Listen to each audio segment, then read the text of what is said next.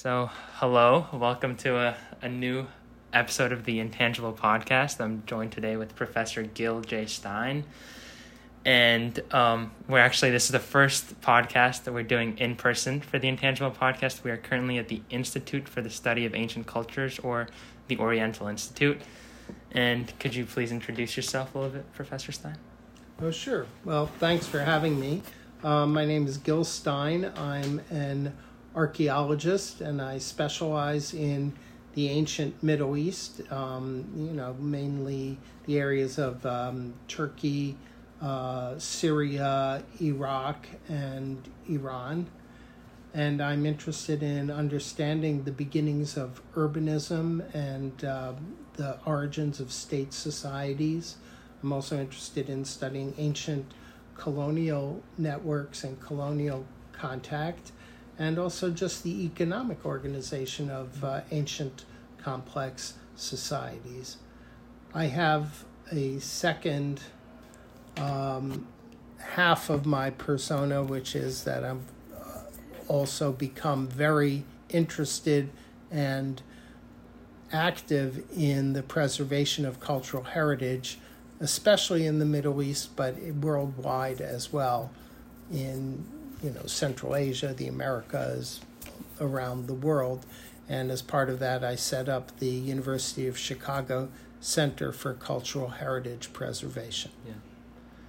So a question I like to ask everyone in the podcast is what just what inspired you to enter the field of preservation, but also archaeology in general? My interest in preservation, cultural heritage preservation, grew out of my interest in archaeology. And I first became interested in archaeology when I was around 11 years old. And my parents got me this great book called Gods, Graves, and Scholars. And I read it, and it just opened up an entire world for me because the book was about the origins of archaeology. And so it had big chapters about the uh, rediscovery of Egypt and the time of Napoleon. Mm-hmm and then, especially, it focused a lot about Heinrich Schliemann and the discovery of um, of Mycenae and uh, the famous gold, hammered gold death mask of Agamemnon that's in the National Museum in Athens, and especially, of course, uh, his discovery of Troy that nobody believed any of these places were actually historical. So he took them out of myth into reality. It also talked about Arthur Evans and the discovery of Minoan civilization, mm-hmm. the early uh, explorers of the Maya. Yeah. And um, uh, so it was just a really well written, really clear book. And even though I was only 11, you know, I could understand it. Yeah. And I thought this is so interesting as a way to find out about our history, even when there isn't even writing to serve as your guide. So my interest in that just kept growing. And um, in college, I majored in archaeology and I got to go on a Smithsonian excavation. Mm-hmm. And uh, then I my interests became more and more centered on the Mesopotamian world because Mesopotamia is, of course, where the world's first cities developed, the, the origins of writing, the invention of the wheel, the world's first bureaucracy, although maybe that's not something to be proud of, but uh, uh, the first kings, the, the origins of kingship, all centered on Mesopotamia. So I just really wanted to become an archaeologist of Mesopotamia and understand those origins, the uh, where everything that we define as civilization, where that comes from. Yeah, that's really that's really really interesting and I like what you said from myth to reality, right? That that's that's a really cool thing about about like archaeology and just preservation, just history in general brings some really cool and things that we might have thought were myths. They bring it brings that to reality. And now moving to the present, could you talk a little bit about your work at the University of Chicago and as the director of the Chicago Center for Cultural Heritage Preservation? At Chicago, I, I've been doing excavations in the Middle East. Um, in Turkey, I excavated um, this site on the Euphrates River. Uh, that's one of the earliest known uh, colonies ever founded um, by the first Mesopotamian states. As soon as they, they had developed state societies ruled by kings, they started sending out colonies to get raw materials from the neighboring areas. So they went all the way up the Euphrates River into the mountains of Turkey to get copper and lumber and semi precious stones and things like that. I also worked in Syria um, at a site called Tell Zeidan, also on the Euphrates, mm. which goes back to even before the first um, urban civilization called the Uruk civilization in Mesopotamia. And before it, there was uh, the beginnings of the first life in towns in what's called the Ubaid period. And so Tell Zeidan was a way to study the Ubaid period. That site in Turkey, Hacinebi, was a way to study the Uruk period.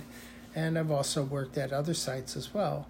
And now I'm working in northeastern Iraq at an Ubaid period site um, called Surezha in uh, on the plain of Erbil in northeastern Iraq, in the Kurdish part of northeastern Iraq. So I I worked in basically three different countries of the Mesopotamian world. Um, while I was working in uh, uh, in that area, the uh, U.S. invasion of Iraq took place in 2003, and as part of the uh, capture of Baghdad, there was this period of anarchy when the National Museum of Baghdad was uh, looted, and the, it was some of the greatest treasures of Mesopotamian civilization were stolen. And I'll never forget, I was at an archaeological conference actually when the news came through about the looting of the museum. And I remember standing there just dumbstruck, thinking, geez, we have to do something about this.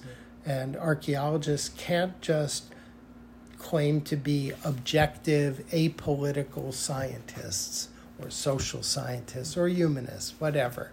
We can't claim to be apolitical anymore.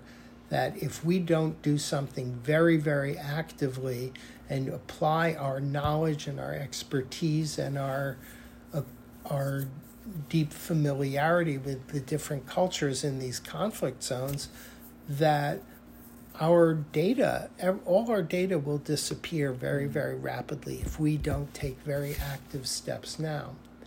And as part of that commitment, I started uh, working in cultural heritage preservation in the other particularly tragic area of loss, which is Afghanistan. That Afghanistan was cursed by 40 years of nonstop war. Yeah. From the time of the Soviet invasion in 1979, for 10 years of Soviet occupation and mujahideen uh, rebels trying to oust them, and eventually the Afghans won. Mm. And they, the Afghans claim that they won the Cold War for the world because the Russians, the Soviets withdrew, and then the Soviet Union collapsed within two years. Yeah. And as part of uh, the civil war that took place as soon as the Soviets left, the different um, resistance groups started fighting each other, and one group in particular, the Taliban, took over. Mm-hmm.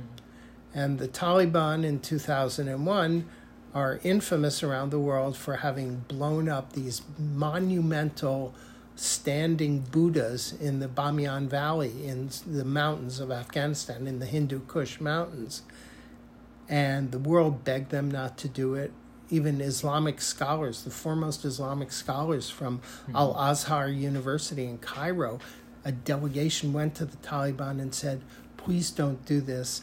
Afghanistan has been a Muslim country for more than a thousand years, and the first Muslims who conquered it, they saw these giant, 150 foot tall statues, carved stone statues of the Buddha. Uh, and these earliest Muslim conquerors respected those statues and they did not mm. destroy them. And they, uh, the scholars from Al Azhar urged the Taliban, please don't do this. The Taliban said, no, we're going to do it anyway because they are idols and we have to fight idolatry. At the same time, or in the run up to uh, the several, three months before they blew up the Bamiyan Buddhas, I believe that was in March 2001. The Taliban also systematically worked through the National Museum of Afghanistan and destroyed something like 2,500 sculptures from all different time periods. They sledgehammered them into pieces.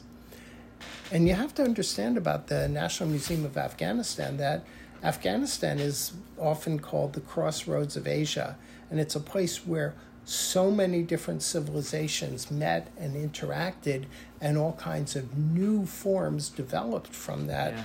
interaction.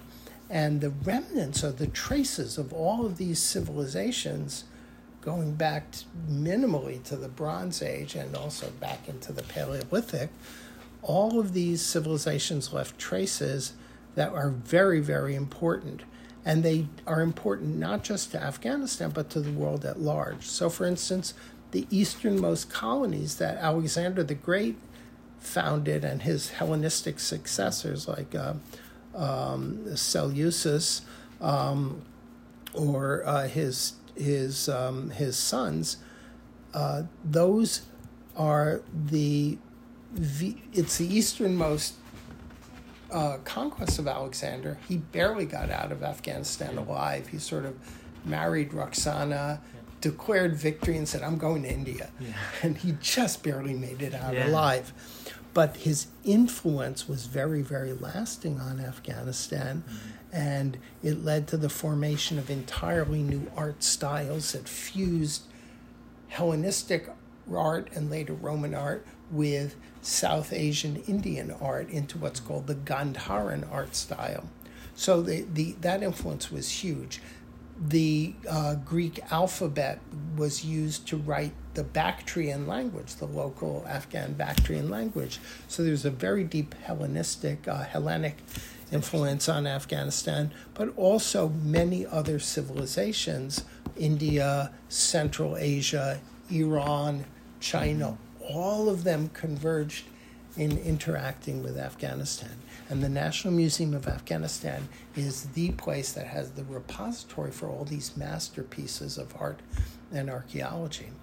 So during the Civil War, when the um, the the civil war through which the Taliban came to power, uh, the the museum was rocketed, it was burned, it was looted, and the uh, former director of the National Museum of Afghanistan estimates that something like 70% of their holdings were looted or wow. destroyed, and 90% of their records were destroyed. Wow. So you, it's impossible to, to exaggerate the magnitude of that destruction. Mm-hmm. And then to have that damage during the Afghan Civil War added to by the Taliban, the victorious Taliban, then smashing these thousands of sculptures, the entire museum was just devastated.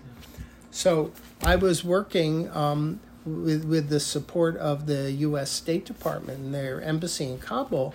They uh, funded a number of grants. We had four grants in Afghanistan to preserve different aspects of Afghan heritage, both tangible and intangible heritage. On the tangible side, one of the things that uh, the the way we started to work in that country was that we were asked to do an inventory of the museum, the first ever computer inventory of the museum.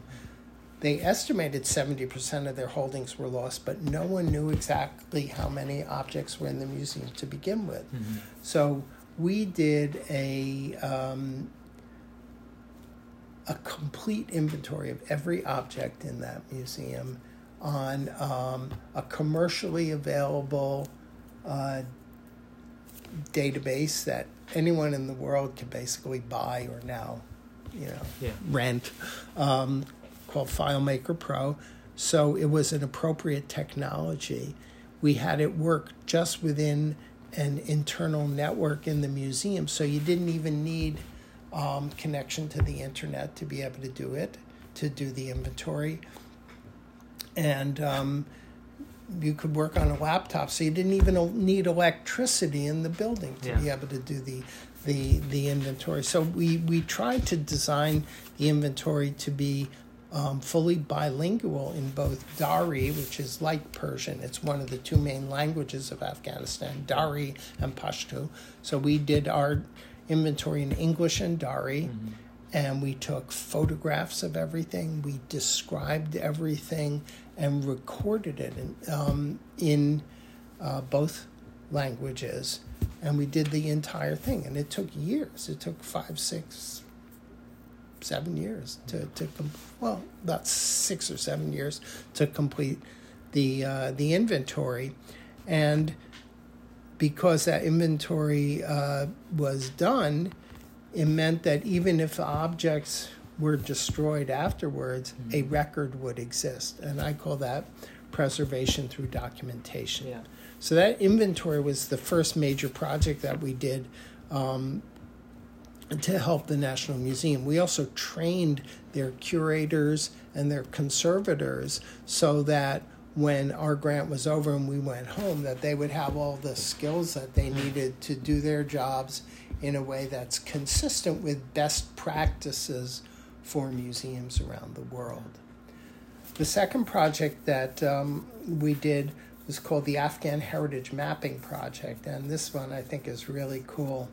That the idea was to try to document, to discover and map the location of every archaeological site in Afghanistan mm-hmm. that you can see in satellite imagery. Mm-hmm. Okay? Because it, Afghanistan was such a dangerous conflict zone, you couldn't really go out into the countryside yeah. and look for sites. It just wasn't going to work. A small number of sites, I say small, but I mean about 1,200 sites had already been either excavated or found by survey and were recorded in what's called the Archaeological Gazetteer of Afghanistan. It's a mm-hmm. very important uh, resource. But it turns out there are tens of thousands more sites in the country. Mm-hmm. So we worked our way through thousands of um, satellite images in different in different formats. Um, some are very very precise. Some are go all the way back to the early 70s when there was a spy satellite program called Corona that mm-hmm. took images of Afghanistan. And those are really valuable because they show you what the landscape looked like before it had been really damaged by modern agriculture and things like that. So the resolution wasn't great of the images, but the information in them was unique and is gone now. You know, you can't you can't see many of those things anymore. So we found thousands of sites, but we realized we were running out of time and there was still so much of Afghanistan to cover. So we worked with the uh, Research Computing Center at the U- University of Chicago to develop an artificial intelligence uh, deep learning model that uses this uh, principle called convolutional neural networks to teach the computer how to recognize sites. So you give the computer a, a teaching set. Like we'd identified thousands of sites already.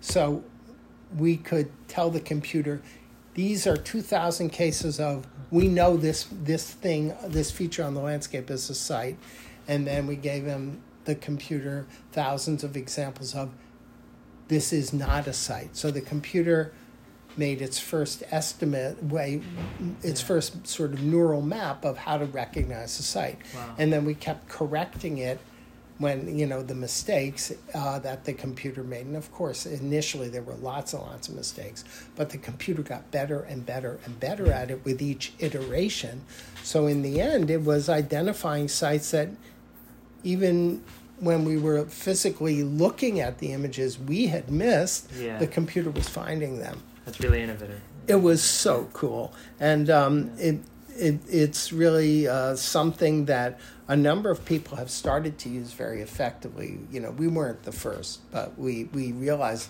the potential of this technology. So now we've combined mm-hmm. the, uh, the sites identified by the deep learning model with the thousands of sites that our own data analysts had identified just by visual examination of the uh, images. And now we, we are putting together this enormous a GIS database of every archaeological site in Afghanistan that we knew of, either from excavations or from surveys in this gazetteer or from our own uh, work.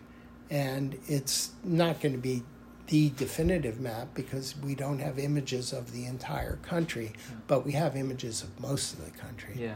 So I'm really excited by that, and that's something that we're continuing to work on. And as a key part of our project, we also focused on looking for evidence of looting of archaeological sites and has the looting stopped or are there places where the looting is still continuing?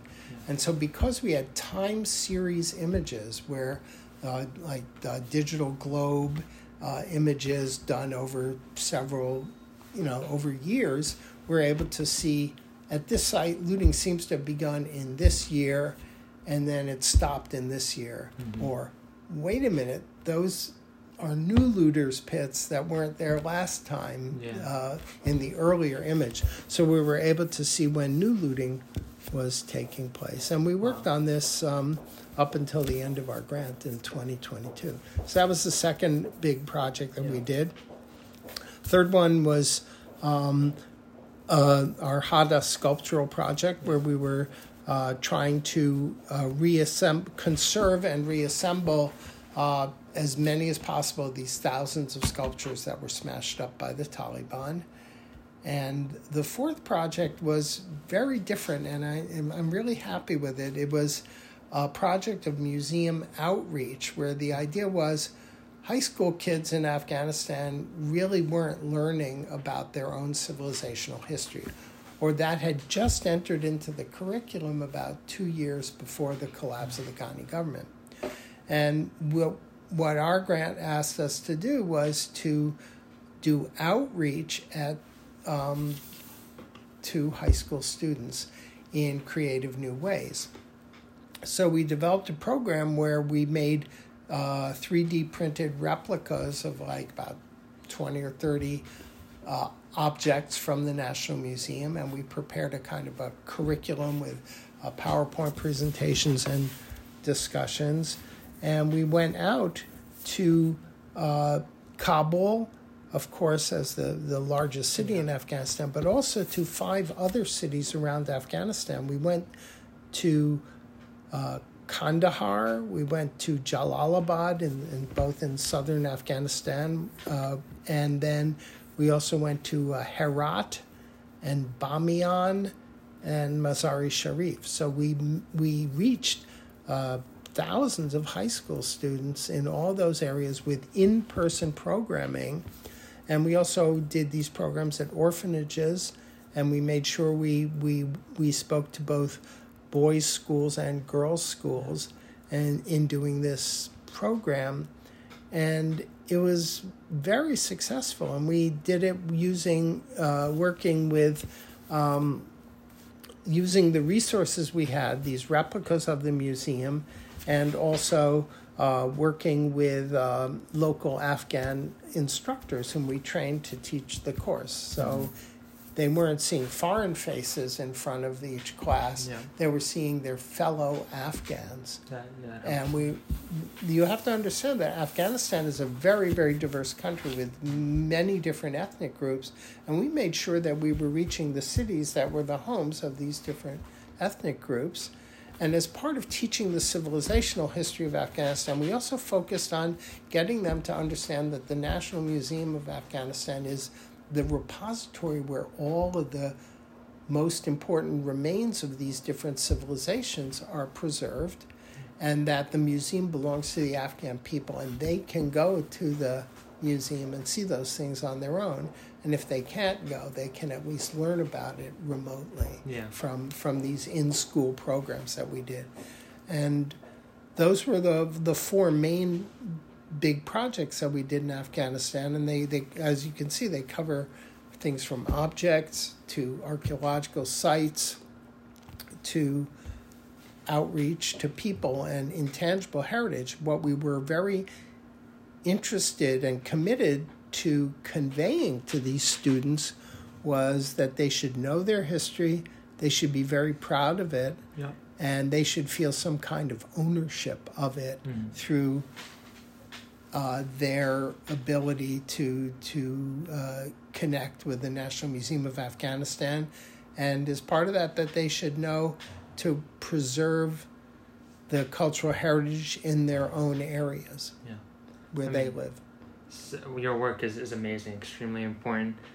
And all that will be linked in the description of the podcast for people to hopefully uh, view it more. I know a lot of people will. It's very interesting. I'll share the YouTube videos as well. And I think what you what you did and what you and your team did in Afghanistan with the just the diversity of all the projects, right? You you you talked about it, just how you focus from education to um, objects and tangible intangible. I think that's really important, and I'm sure you created a, a very amazing base for these students and just Afghanistan in general to hopefully succeed with preservation efforts in the future. And, and I mean, going back to what you said a little bit earlier, this you mentioned it documentation through pre- preservation through documentation, right? So th- that's I think that's one of my favorite things that you said, and I really wanted you also talked about talked about a little bit before we started the podcast. I was just wondering if you could expand on that because I think that's something really really important that that you've said today. When we talk about heritage, most people think of what is considered tangible heritage, heritage you can actually physically see and touch. But of course, just from the title of your podcast, you're trying to get people to understand that heritage is not just tangible objects or monuments, but it's also intangible uh, things like traditional crafts or knowledge like weaving or wood carving or pottery making or dance or Like myths, oral history, myths. right? Yes. So when you think about it, that gets to the the combination of the tangible and the intangible.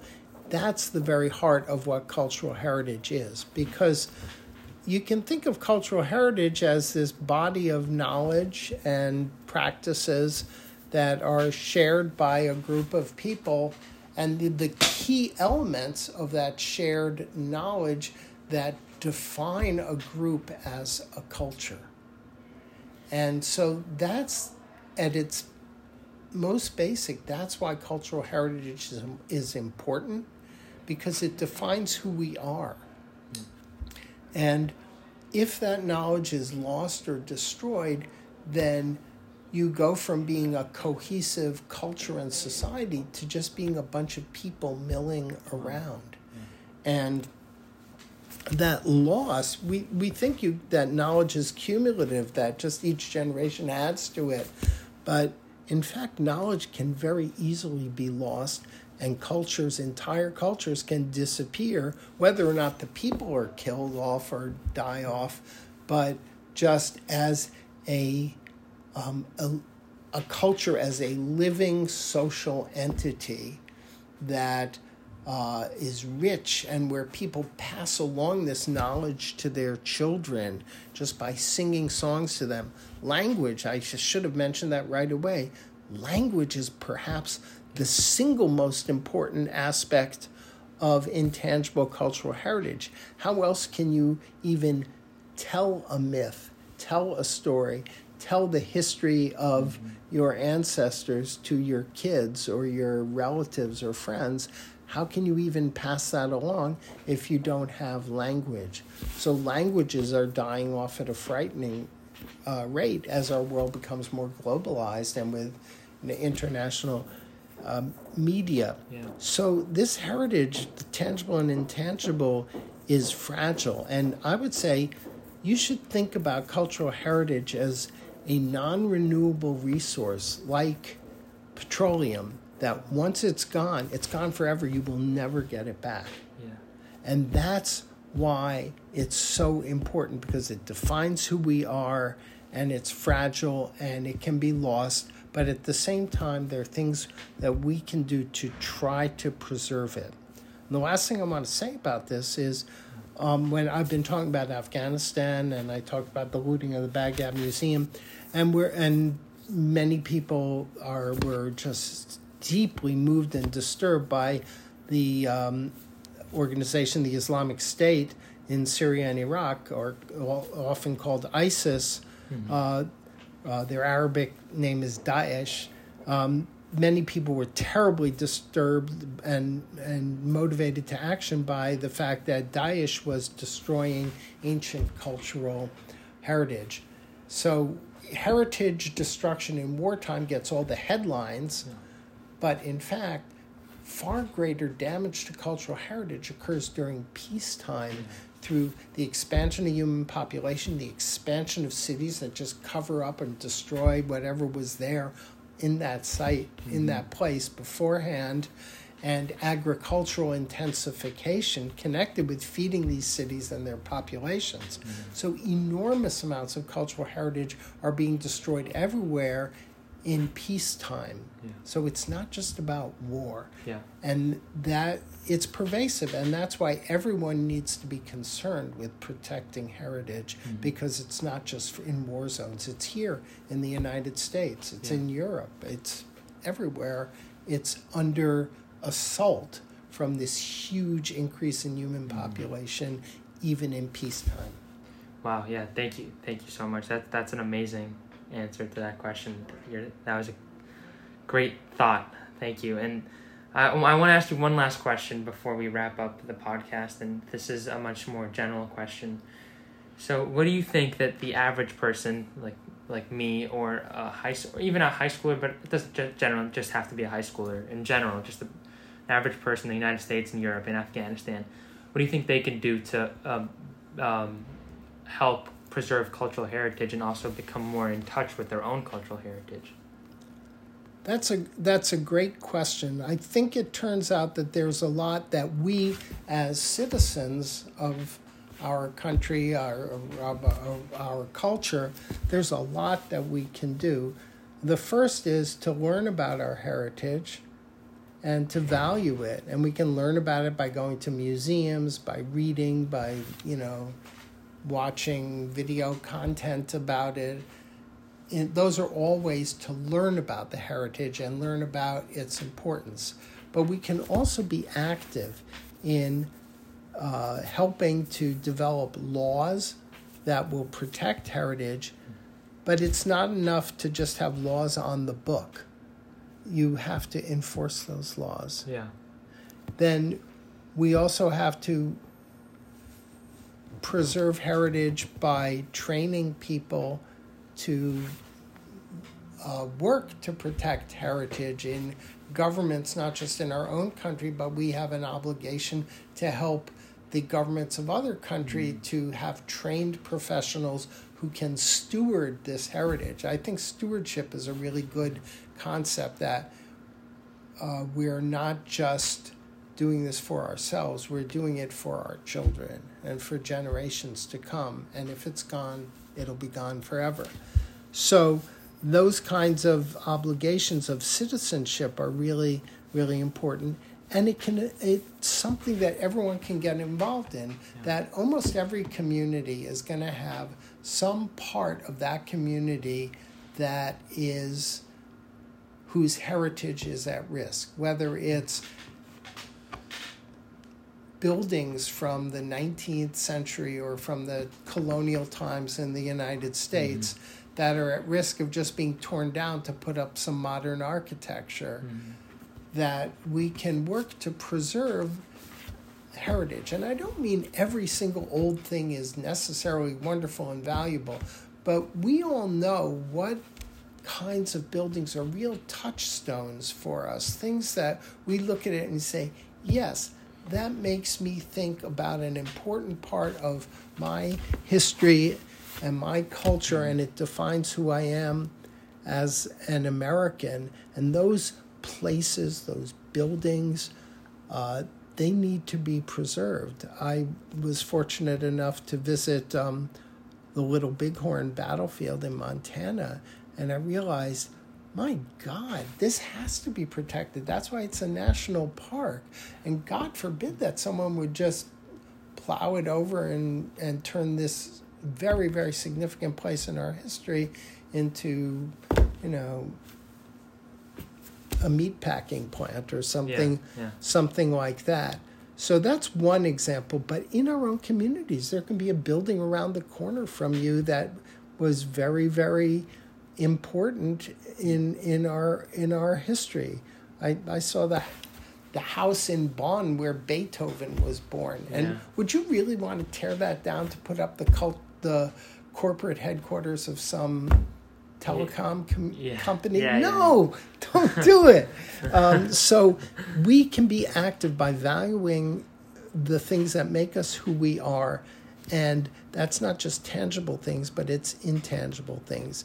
It's like collecting oral histories of our parents and our grandparents. We're a nation of immigrants all of us, whether it was Native Americans who came over across the Bering Straits or people who came from all over the world to this country. And in the United States, it's it's a melting pot of cultures, but at the same time, we value our diversity. We value the the tapestry, this this incredibly variegated, multicolored tapestry of who we are. And that's worth preserving. Knowing your own history and talking to your grandparents and say, Can you tell me the story of how you came to America? That's all valuable. That's all cultural heritage. Every one of those things are things where individual citizens can make a difference. Yeah. As you say, we value our history, right? We value where we came from. Yeah. We should. We should exactly. We should. Well, thank you so much. This has been a very eye-opening uh, podcast, an episode on the podcast, and I'll I'll be sure to share all the links from your work in the description of this podcast. So hopefully, the listeners can um, view those. And I mean, I can't thank you enough. This has been an amazing episode on the podcast. So thank you so much. Oh, it's a pleasure talking with you. Thank you. Thank you.